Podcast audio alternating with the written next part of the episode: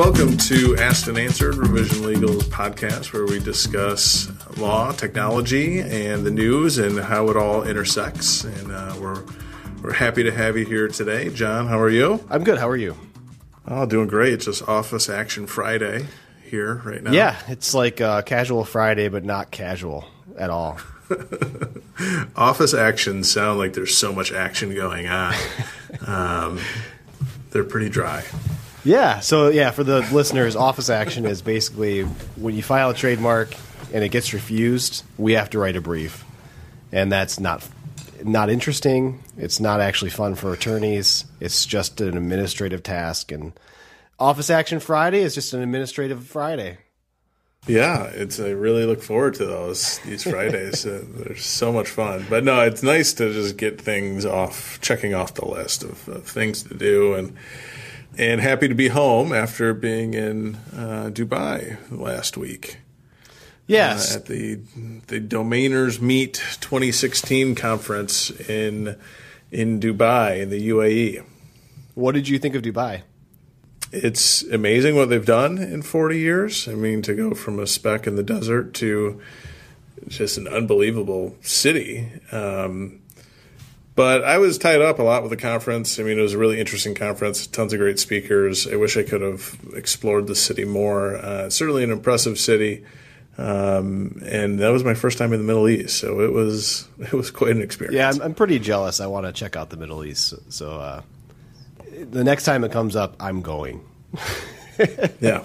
All right, you're up. I think it's January. Oh, is it? Okay. If I heard right, yeah. So, so today we planned on talking about um, something that comes up in a lot of lawsuits, and you hear about on TV and movies, but I don't know if people really know what it means. Um, and maybe this will be helpful for some other attorneys to just brush up on this. It's uh, depositions. Yeah. So, what's the most famous deposition that you can think of? What, what's the layperson think about when they think of depositions? You think, um, what, Mark Zuckerberg's deposition in the social network?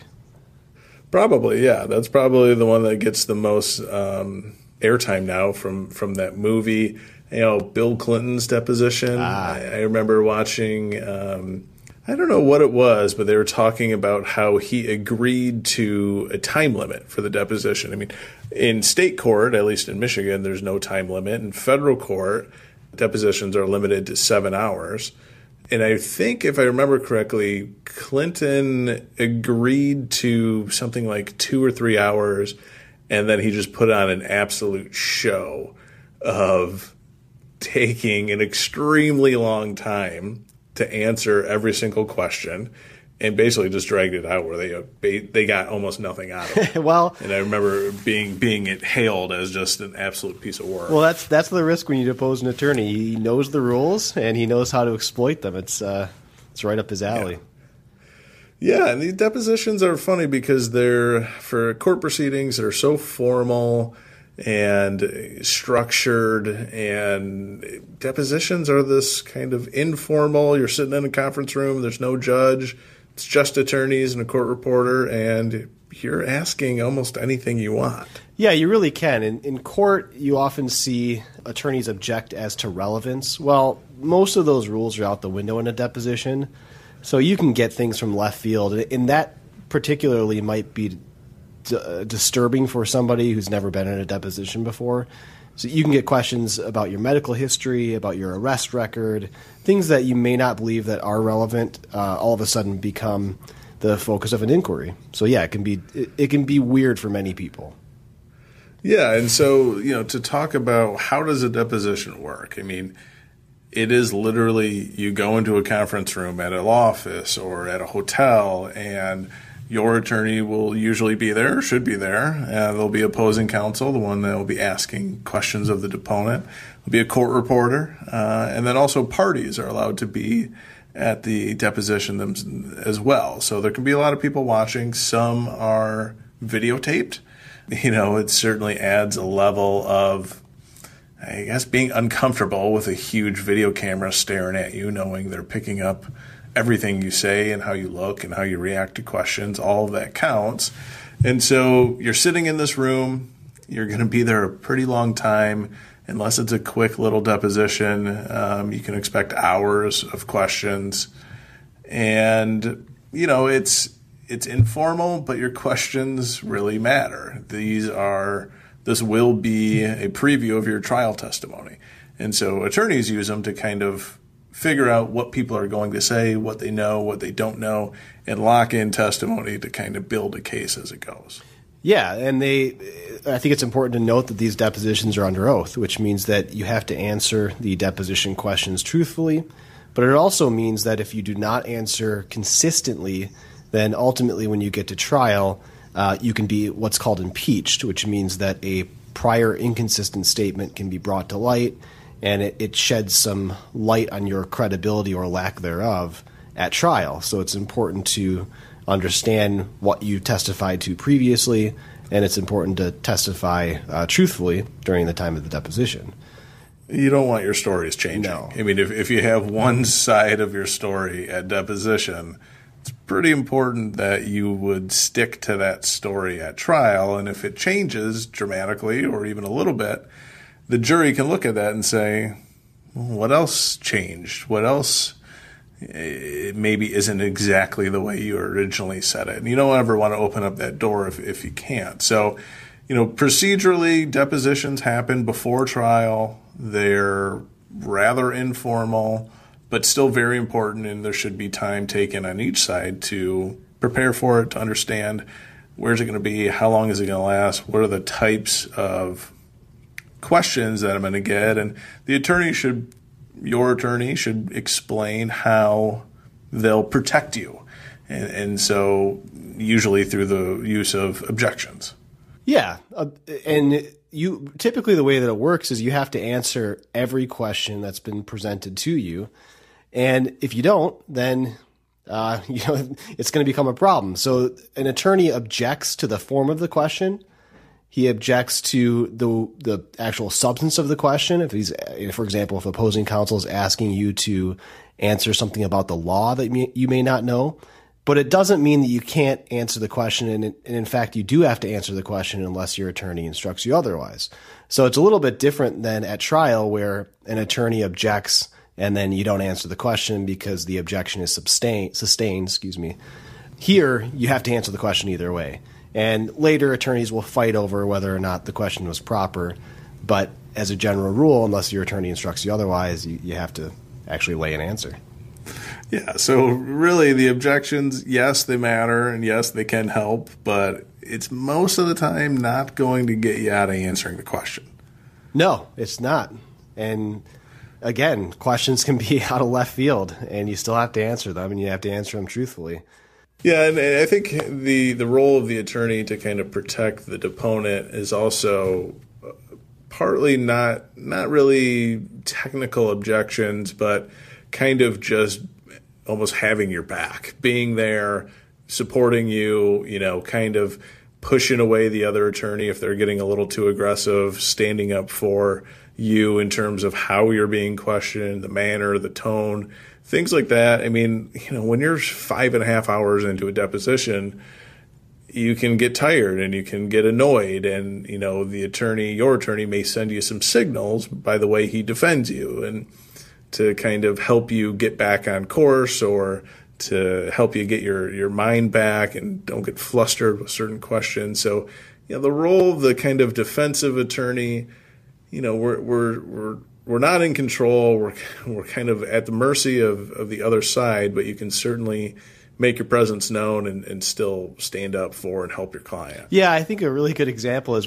I did a deposition recently, and but we must have been four hours in, and the opposing counsel was asking our client whether or not she had ever been, or whether she knew what narcissistic personality disorder was. That was the first question. The next question was, had she ever been diagnosed with narcissistic personality disorder? And this is a business dispute. It has nothing to do with psychology or some kind of medical condition. And then the uh, the opposing counsel proceeded to read the uh, DSM five, I believe, definition of narcissistic personality disorder to ask her uh, whether she had certain characteristics. And so, you know, obviously these questions were meant to harass and I'm searching through my rule book at the deposition. I'm texting you, Eric, uh, asking you, you know, do we have any options on what we can do to bring to light this harassing line of questioning? And you said, well, actually, I think there's a piece of the Michigan rules that says that you can record a deposition. And so you sent that section over to me, and I pulled out my cell phone and I said, well, we're going to record the deposition. I slammed it on the table and I said, you can continue with your line of questioning now. And of course, the, the line of questioning ended immediately. so we are. We're there to be your advocate. And though we don't have control, we do understand how far these these question these types of questions can be pushed. That was great. I I I don't I think I was reading an ICLE summary or something of depositions a couple weeks earlier, and that stuck out. And then it's such a hidden little rule. I mean, I can't imagine most can't imagine many people know of that rule that you're allowed to pull out your phone and record audio record so you can catch the tone because a written transcript won't reflect the tone of how someone's acting. So what a sneaky little move. That was great. Yeah, and there's a there's a hundred like that. One of my favorites is to say and it confuses the hell out of opposing counsel and I don't even know why I do it, but I'll say things like well, is that the question? I want to certify that question because we're taking that question to the judge. And, and opposing counsel will often say, well, what do you mean by certify? I'm like, what? You don't know what certi- certifying the question means? we're certifying that question. We're going to take it to the judge. And they'll get every attorney's worst nightmare of not knowing right. like a basic rule. yeah, there's there's no rule. We just I mean, it's completely made up, but it works. oh God, that's great. Well, you know, the, I think the idea of like control in in a deposition is funny because when you're the defensive attorney, you kind of say, "Well, I don't have a lot of control over what's being asked." But when you're the one asking questions, it kind of feels like you have all the control, but you can really, you know, the person answering the question really wields a lot of power. They really do. You're absolutely right. I, when I try to draft deposition, or at least an outline, you never really draft deposition questions because it's really kind of off the cuff. But when you when I try to think about deposition questions, I try to feed questions that have yes or no answers so that you can box somebody in almost like a computer. If you were feeding a set of uh, questions to a computer and the computer gave you yes no questions and it branched in a certain way and it could only branch in that way, that's the idea of a deposition. Of course, it never goes like that. No, it never goes the way you think it's going to go. You never get the answers that you want or hope to get. It always goes a completely different way. And the, you know, we've when we were preparing for this um, podcast, we were watching some of these videos of the celebrity depositions, and they do a great job of showing what it's like to really control a deposition as the deponent. I mean, these guys are killing these attorneys. I mean, they cannot get a question out or answered or anything, and it's just because, well, they don't care. They have enough money, or they don't really care. But it's amazing to see them completely control the, the setting. Yeah, my favorite's Lil Wayne because Lil Wayne just doesn't care. He just sits back, and, and we'll drop this in the show notes. But um, they ask him a question about whether he was in jail, and he's like, "I don't know. You tell me. Was I in jail? When was I in jail? I don't know."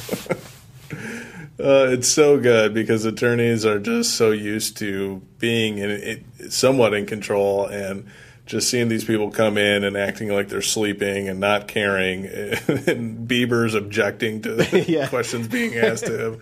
It's so funny. I just can't. I just crack up at these. So, yeah, there's a Lil Wayne podcast or uh, deposition. Bieber, Pharrell. These are all really, really entertaining, and we'll put them all in the show notes. Yeah, today. definitely. The Bieber one's the best because he says he gets asked the question, "Do you know Selena Gomez?" and he says don't you ever ask me about her. and then somebody asked him, like, do you know, I can't remember what Usher's real name is. It's like John Usher or something like that. He's like, uh, do you know John Usher? And, and Bieber says, never heard of him. And, then yeah. he, the guy says, do you know Usher? Bieber's like, may have heard of him. Maybe sounds familiar. Yeah, it's great. So I mean, the the idea of of being in control as you know, as the deponent is something that I think if you've never been in a deposition, it would seem like you wouldn't have that control. But you know, like the Bill Clinton thing, you do you can kind of set the tone of how things are going to go. You can really be difficult. Um, I'm not saying being difficult is always a good idea. You know, it can really come off bad too, um, because this trial, this deposition transcript could come into trial. So it's not like you just want to be a pain in the ass the whole time, but there are things you can do that kind of make the other attorney go through all the steps um, and not, you know, for one thing, don't answer questions that weren't asked. Yeah, You know. yeah. don't give a narrative. That's always the worst possible idea. I mean, it, it- let there be a silence. I mean, one of the most common tactics is to ask a question, deponent answers, attorney just doesn't say anything. Deponent feels the pressure of silence, continues talking. You know, that's great because you have no idea what's going to come out of that person's mouth, and hopefully they say something they're under, they're they're uncomfortable. They say something that maybe is against their own interest. That's what you want as an attorney. So that trick of just not responding as an attorney and leaving that open silence, something to be aware of. Uh, and as a deponent, you have to be okay with silence. Absolutely. Yeah, you have to be okay with silence. You have to answer only the question that's been presented to you. And if it's a video deposition, you have to answer in a manner that makes you look like a decent person. So even though you are playing the game and you're answering only the question that's in front of you, you have to do it in a way that um, if it was presented to a jury later, it doesn't make you look like a dick. Because the Yeah. jury has to sympathize with you. They have to know that you're not playing a game, or they at least have to believe that you're not playing a game. And so it's important to be a decent person, and and that's conveyed as well in the transcript if it's not a video deposition. Definitely. Um, the the idea of that video being played back is, you know, it's going to happen. It happened. I, I'm thinking about the um, the Hulk Hogan issue again. I know we saw the deposition of of uh, one of the editors when they're asking him like when would he ever post a or not post a sex tape. You know, he gives that terrible answer of, no, if it was a four year old or something, I wouldn't you know, and it's on video. Just, uh, it's just that was a terrible answer and looked terrible on video, looked terrible in writing. That was just nuts. Yeah. I can't, I can't imagine what that guy was thinking. My favorite deposition was uh, um, I defended a deposition of one of our clients who is Russian, and he spoke in Russian and, uh, as his his uh, normal language, but he also spoke English somewhat poorly.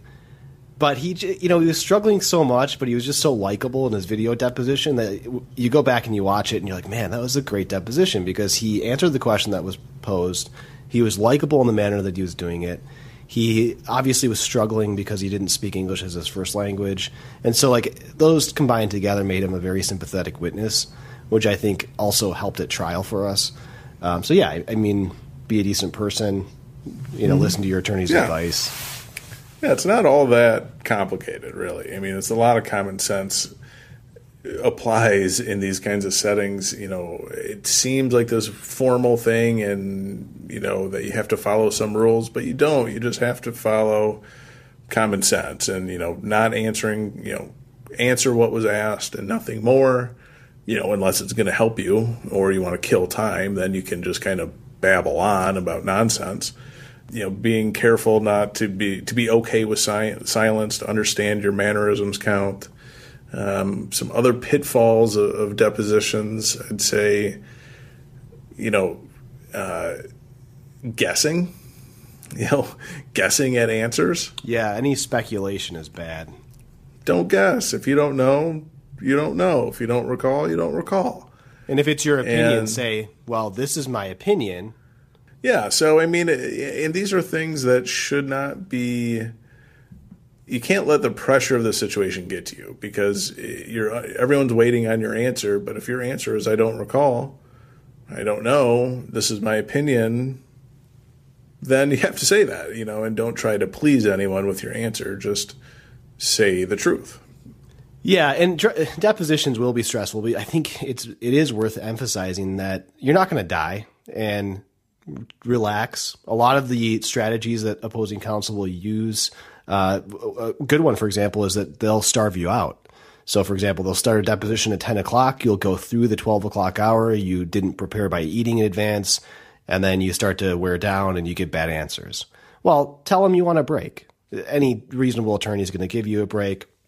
Those little things try they try to get under your skin. But again, you're not going to die. You should answer truthfully and, and just stay calm.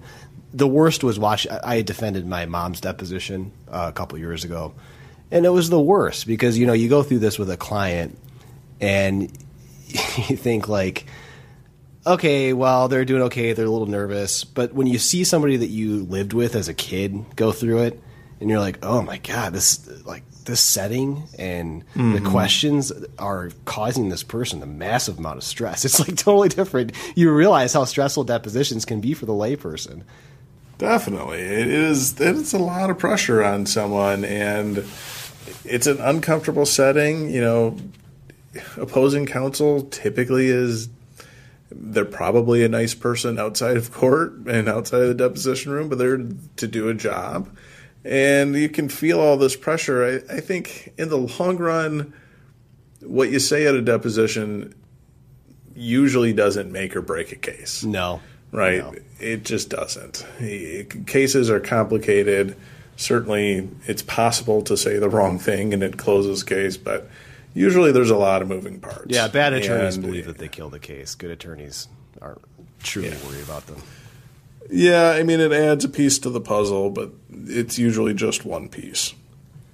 So let's talk about some news. Um, you brought to my attention that there's a big domain name thing going on with Carly Fiorina. Is that is that right?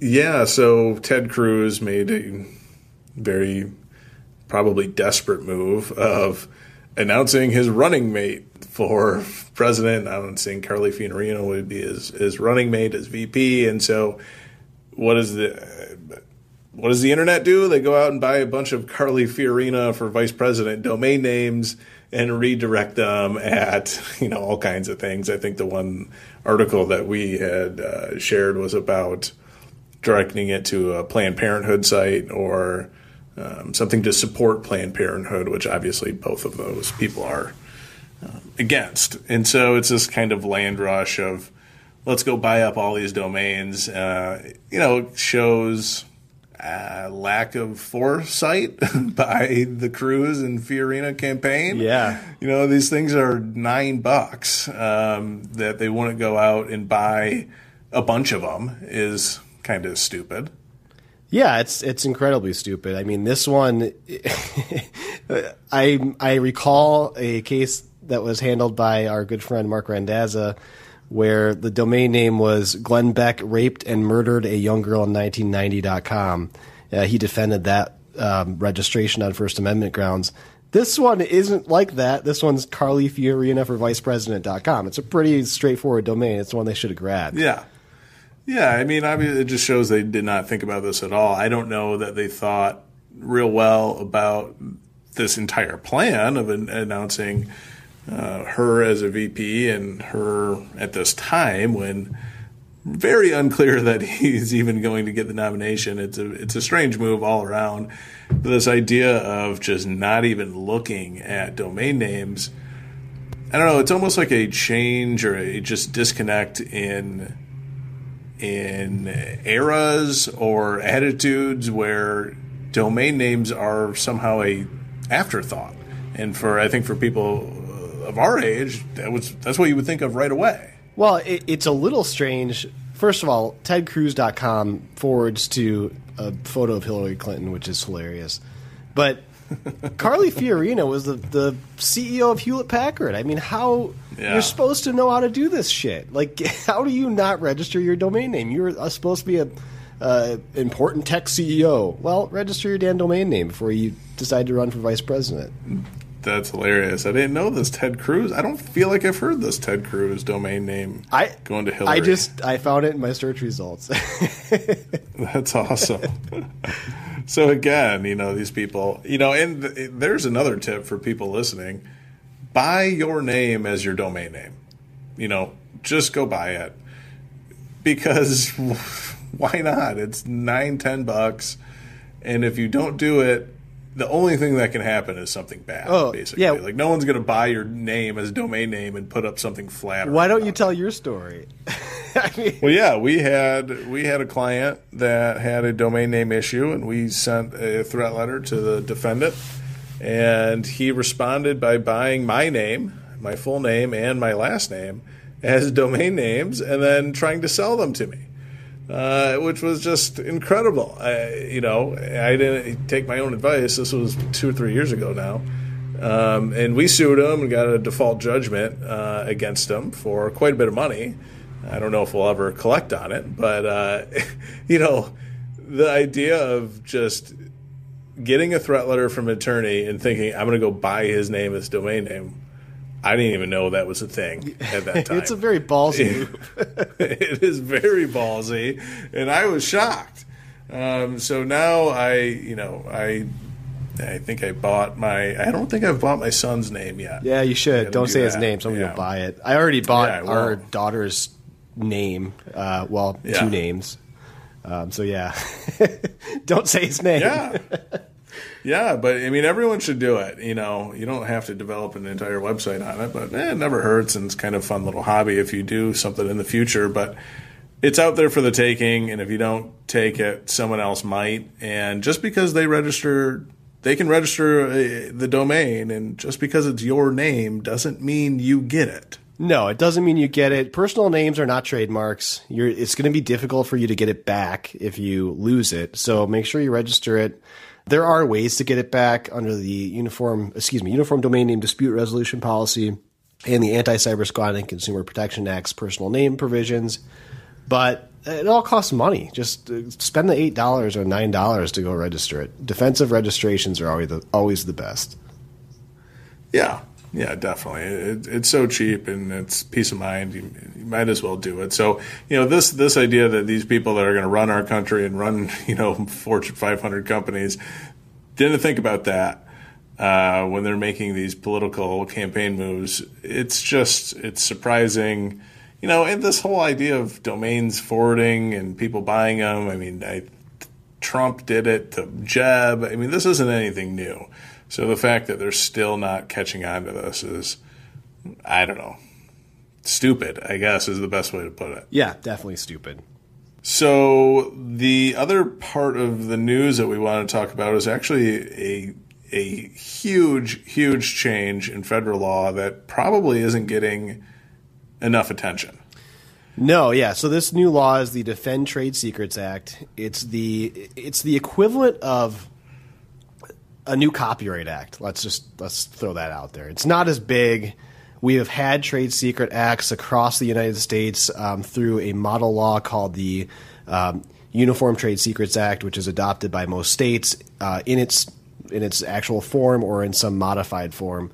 But Congress passed the Defend Trade Secrets Act, which uh, President Obama will sign soon. And this extends the current uh, Economic Espionage Act of 96, which has um, criminalization penalties for trade secret misappropriations. Uh, but now it adds a civil remedy that's very similar to the Uniform Trade Secret Act. It also, I'm just, just scrolling through it now, and it also adds a civil seizure um, section where you can apply uh, with an ex parte application, meaning that you can apply even before um, the defendant has made an appearance in court to seize property that is subject to the trade secret claim. That's a pretty interesting remedy. Very, yeah. And it sounds like most people. I mean, this is brand new, so how is this all going to work? No one knows. I mean, this is totally uncharted territory. So, like, let's talk about trade secrets.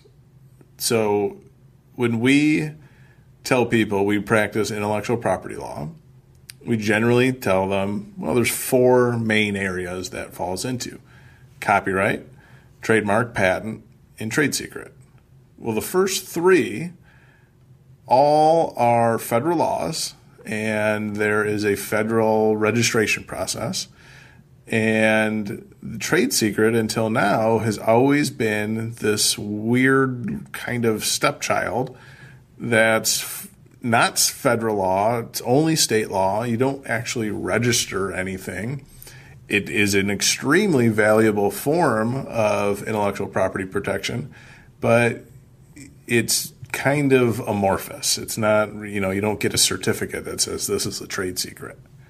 You know, and so it's it's this fourth area of IP and now it's being promoted up to the federal level and federal protection. It's a monumental change um, Yeah. in how how trade secrets will be protected. It is, and there are some provisions in here that are kind of interesting. There's one that says that a party or person who claims to have an interest in the subject matter seized, this is under that seizure section that I was discussing before, can make a motion to encrypt any material seized. So you go out there and you grab a hard drive with some trade secret material on it, and then you encrypt it. That's it's really interesting, and the motion has to include the desired encryption method. So there's a lot of little things in here Wow. that must be tailored towards um, probably trade secret theft that's coming out of Southeast Asia, I would assume. And the damages that are now available under the federal law are pretty interesting. There are damages for actual loss.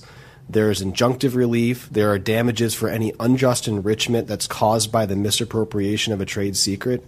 Um, so that means that if somebody receives some benefit, there's a way for you to recover that benefit. And then there's also um, a reasonable royalty provision, much like the Patent Act, where instead of asking for actual damages, you can just request a reasonable royalty, which I'm assuming will require some analysis of, you know, what are other people getting for this type of trade secret in the marketplace anyway. Yeah, this. What does this sound like to me? Sounds like a lot of work for attorneys. Yeah, it really Which is does. always a good thing. Yeah. Well, it's a good thing for us. It's a bad thing for businesses. yeah. But I mean, enforcing trade secrets was always when it's relegated to state law, it makes life more difficult. I mean, federal courts have certainly move faster in general. I'd say state courts you can get tied up in very long, slow litigation with courts that aren't very sophisticated. Yeah. you know if Yeah. And so if your federal trade secrets are spanning countries, you know, I mean, it's not too difficult to think about, you know, a supplier in Japan that is accessing some material and then the, from a company in Nebraska and then that distribution agreement and relationship falls apart and now someone's taken something that doesn't belong to them. I mean, you don't want to have to file in a small county court. It might not even have the resources to really be able to handle something like that. So federal courts are a much better fit for these things just by way of probably jurisdictional issues, sophistication of judges, um, and, and even just the resources of courtrooms and the ability for e-filing and things like that. I mean, these are very, very complex cases that you know you don't really. I think most people would probably prefer to be in federal court in these kind of situations. Yeah, I think federal court definitely is a better place for these this type of litigation. Uh, state court dockets are so they see so many different types of cases. You know, some some states have gone with business courts, which is they, they've been helpful because they have like some area of special specialty. But federal courts are better suited to uh, have the structure needed to dispose of these claims fairly quickly. Uh, there's a survey. I'm I'm looking at an article that's written by uh, Eric Goldman, who's a friend of ours, and he's a professor out at Santa Clara, and he cites this uh, AIPLA report on economic survey that the median cost for a trade secret lawsuit with a one million dollar to ten million dollar risk is nine hundred twenty five thousand dollars. So like one one tenth of the cost of the risk is going towards attorney's fees. Uh, and he makes the point that yes, you read that right. A trade secret lawsuit seeking a million dollars costs almost a million dollars to litigate.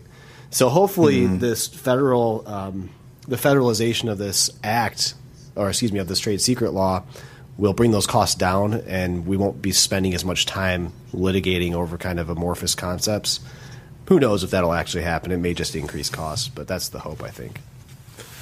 Yeah, I think there's arguments that you know costs could certainly increase, um, but we don't know. I mean, how this is all going to play out is a mystery. I mean, when you, you can bring, you know, right now there's a similar way where you could bring um, federal trademark infringement. You could bring state law trademark infringement. And a lot of times that happens in lawsuits, although because the two causes of action are, are basically identical, there doesn't there's not a huge difference. And I think here, because you have this patchwork of state law, there's opportunity for some state law to be more favorable than the federal law. Yeah. Um, Forum in shopping. certain, yeah, I mean, it's certainly possible because of the way this was set up. Trademark law was, um, it's just by na- its nature is going to be more uniform. Yeah, I, I agree. I think that there is definitely a risk that people will forum shop because they'll see that the federal law or the state law is uh, beneficial. Also, this seizure provision is just so strange that people may abuse it. They may get early injunctive relief because a court doesn't understand what's at risk. They don't understand the technology. And then a company may use that to their competitive advantage to seize assets from a competitor. So it'll be interesting to see what happens with this thing. Yeah. Yeah, definitely something on the lookout. I mean, trade secrets is, I think, something that most companies don't understand, don't value, and don't set themselves up for uh, to protect at all. You know, the idea of a employee, a distributor, an independent contractor, any of those people obtaining information about what makes your business special and taking that to a competitor is just rampant. I mean, the opportunities for that to happen are, are so um, available. And if that happens to a client, they they come to us and say that just happened. Someone took my information. You know, the first question I'm going to say is, "Did you have a confidentiality agreement?" Yeah. No. How did they get the information? Well, it was right here, and we they had access to our Google Drive file. Then that wasn't a secret, and it doesn't count as a trade secret right? I mean, that is as simple as it gets. I mean, to be a trade secret, you know, it has to be a secret. You have to take steps to maintain its secrecy. You know, this isn't overly complicated. Now, when you get into litigation, it will be extremely complicated. But to start, for people just wondering, what the hell is a trade secret? Do I have trade secrets? Do I protect them? Well, if you do protect them, then you have them, I guess is the answer. But you have to do something to kind of set up even firewalls within your business of, you know, maybe salespeople shouldn't have access to, you know, patent information or the, the, the R&D to projects that may be patented in the future, you know, and do the patent people need to uh, really a list of all the potential distributors or customers? No. So the idea of keeping that information segregated and separate is just one very small example of how a company should probably approach who has access to what information. Yeah, I think physical and non-physical access controls are key. I was just thinking about my uh, Brooke and I and my wife. We were at the St. Patrick's Day parade in Chicago a couple of years ago, and we were with some friends who are Groupon employees. And I had used the bathroom; she had used the bathroom, so uh, there's nowhere to go in downtown Chicago if you've ever been. So we asked to go to Groupon. So they let us into the building. We left our IDs at the desk. It's a secured environment. And we get upstairs and, and I'm sitting there in the middle of Groupon's sales floor and there's computers on. And I'm just thinking to myself, like, what the hell are you doing? Like, I, I'm no one. I just mm-hmm. scaled mm-hmm. 20 floors. I'm sitting in groupon sales floor. I could just stick a thumb drive in here and steal some trade secrets. Mm-hmm. Physical security is it's basic. It's like exactly as you said. Don't give people the customer list if they don't need it. Don't uh, make sure you know who has the key code to the building. Simple mm-hmm. things.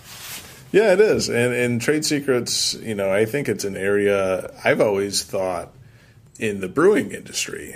Uh, craft beer is so big here in Michigan. I've always thought trade secrets was such an important thing that breweries should do is to protect their recipes. Yeah. And you know, I've talked to some brewers about that, and they kind of just say, "Yeah, yeah, that sounds like a good idea, but it's not going to happen." um, you know, it's kind of like, well, these are chefs. You know, chefs not going to agree. You know, and if they brought that recipe with them or whatever, they're not going to. They're not going to agree to never use it again. You know, if they leave. And so, you know, I think common sense, although I think it would be really helpful, I think in that industry, it seems like there's kind of a unwritten rule that you don't you don't overly lawyer up. Yeah, and that's sad because the litigation that we've been involved in is over recipes. Some brewer, chief brewer of the company, leaves to go start his own thing because he's not getting equity, and then takes some recipes with him, and the two parties end up in litigation. And it's like, well, you know, I know you didn't want a lawyer and you didn't want to lawyer yeah. up, but now you're going to spend a good forty thousand dollars to litigate yeah. this case. Yep, you're going to spend a lot more now. So, yeah, it's just this. This is a, a huge shift in trade secret law in the country. It's and it's an area that I think maybe this is a good thing, and maybe it'll get more attention to what is a trade secret, how do I protect it, because it's all on you. You're like I said, you're not going to get that raised seal on a piece of paper with a gold star on it saying, "Hey, this is a trade secret." It's up to you to to create and to maintain. And it's not difficult, but you got to be methodical about it. Ooh, we should start a trade secret certification program, a private. There you oh, go. And give little gold seals. Patent pending. Yep. Don't tell anyone, guys. it, it, I mean, it, the an audit of are you doing something to maintain your trade secrets is certainly something people should think about and things we've done before. Um, and it's nice to see companies thinking that far ahead. But yeah, this is a good thing. I'm excited. Yeah, I am too. I can't wait to litigate some of this. Yeah, I, I love new law. I know people hate new law, but I love it because it adds. it's it's the time to make precedent. That's what we get excited yeah, about. Definitely. Oh, I'm excited. So. Well, I think that's probably our time for today's show. Um, if you have any questions or comments, reviews, certainly find us on iTunes, Facebook, uh, Twitter, LinkedIn. We're all over. Would love to hear questions from you guys. Even just go through our webpage and drop a line as to topics that you've always wondered about or just thought you would like to hear us chime in on. Uh, anything like that, we always appreciate your comments. Yeah, and if you think we should be on Snapchat, let us know because I just read an article that 16 to 34 year olds, 60% are on Snapchat, and I find that absolutely insane. So I don't know I why. Know. Why would I'm we not, do that? Tell me if if you have a reason. I'm not on it. well, if, if, there's a reason, somebody tell me why we should do it. Uh, the only thing I've heard that is somewhat funny to me would be that, like, I think people like celebrities, sports athletes are like more apt to like put up funnier, kind of more risky pictures. Ah, okay. um, which could be interesting. So I guess we could join as a firm, and you could see. Um, well, you could see the mail being opened. you may see who it's addressed to. yeah, I could see an address here or there. You could see some uh, some file structures in our in our Google Drive settings. Um, could be some really really cool stuff. So maybe we'll think about that. All right. Well, have a good week, everybody. All right. We'll see you later.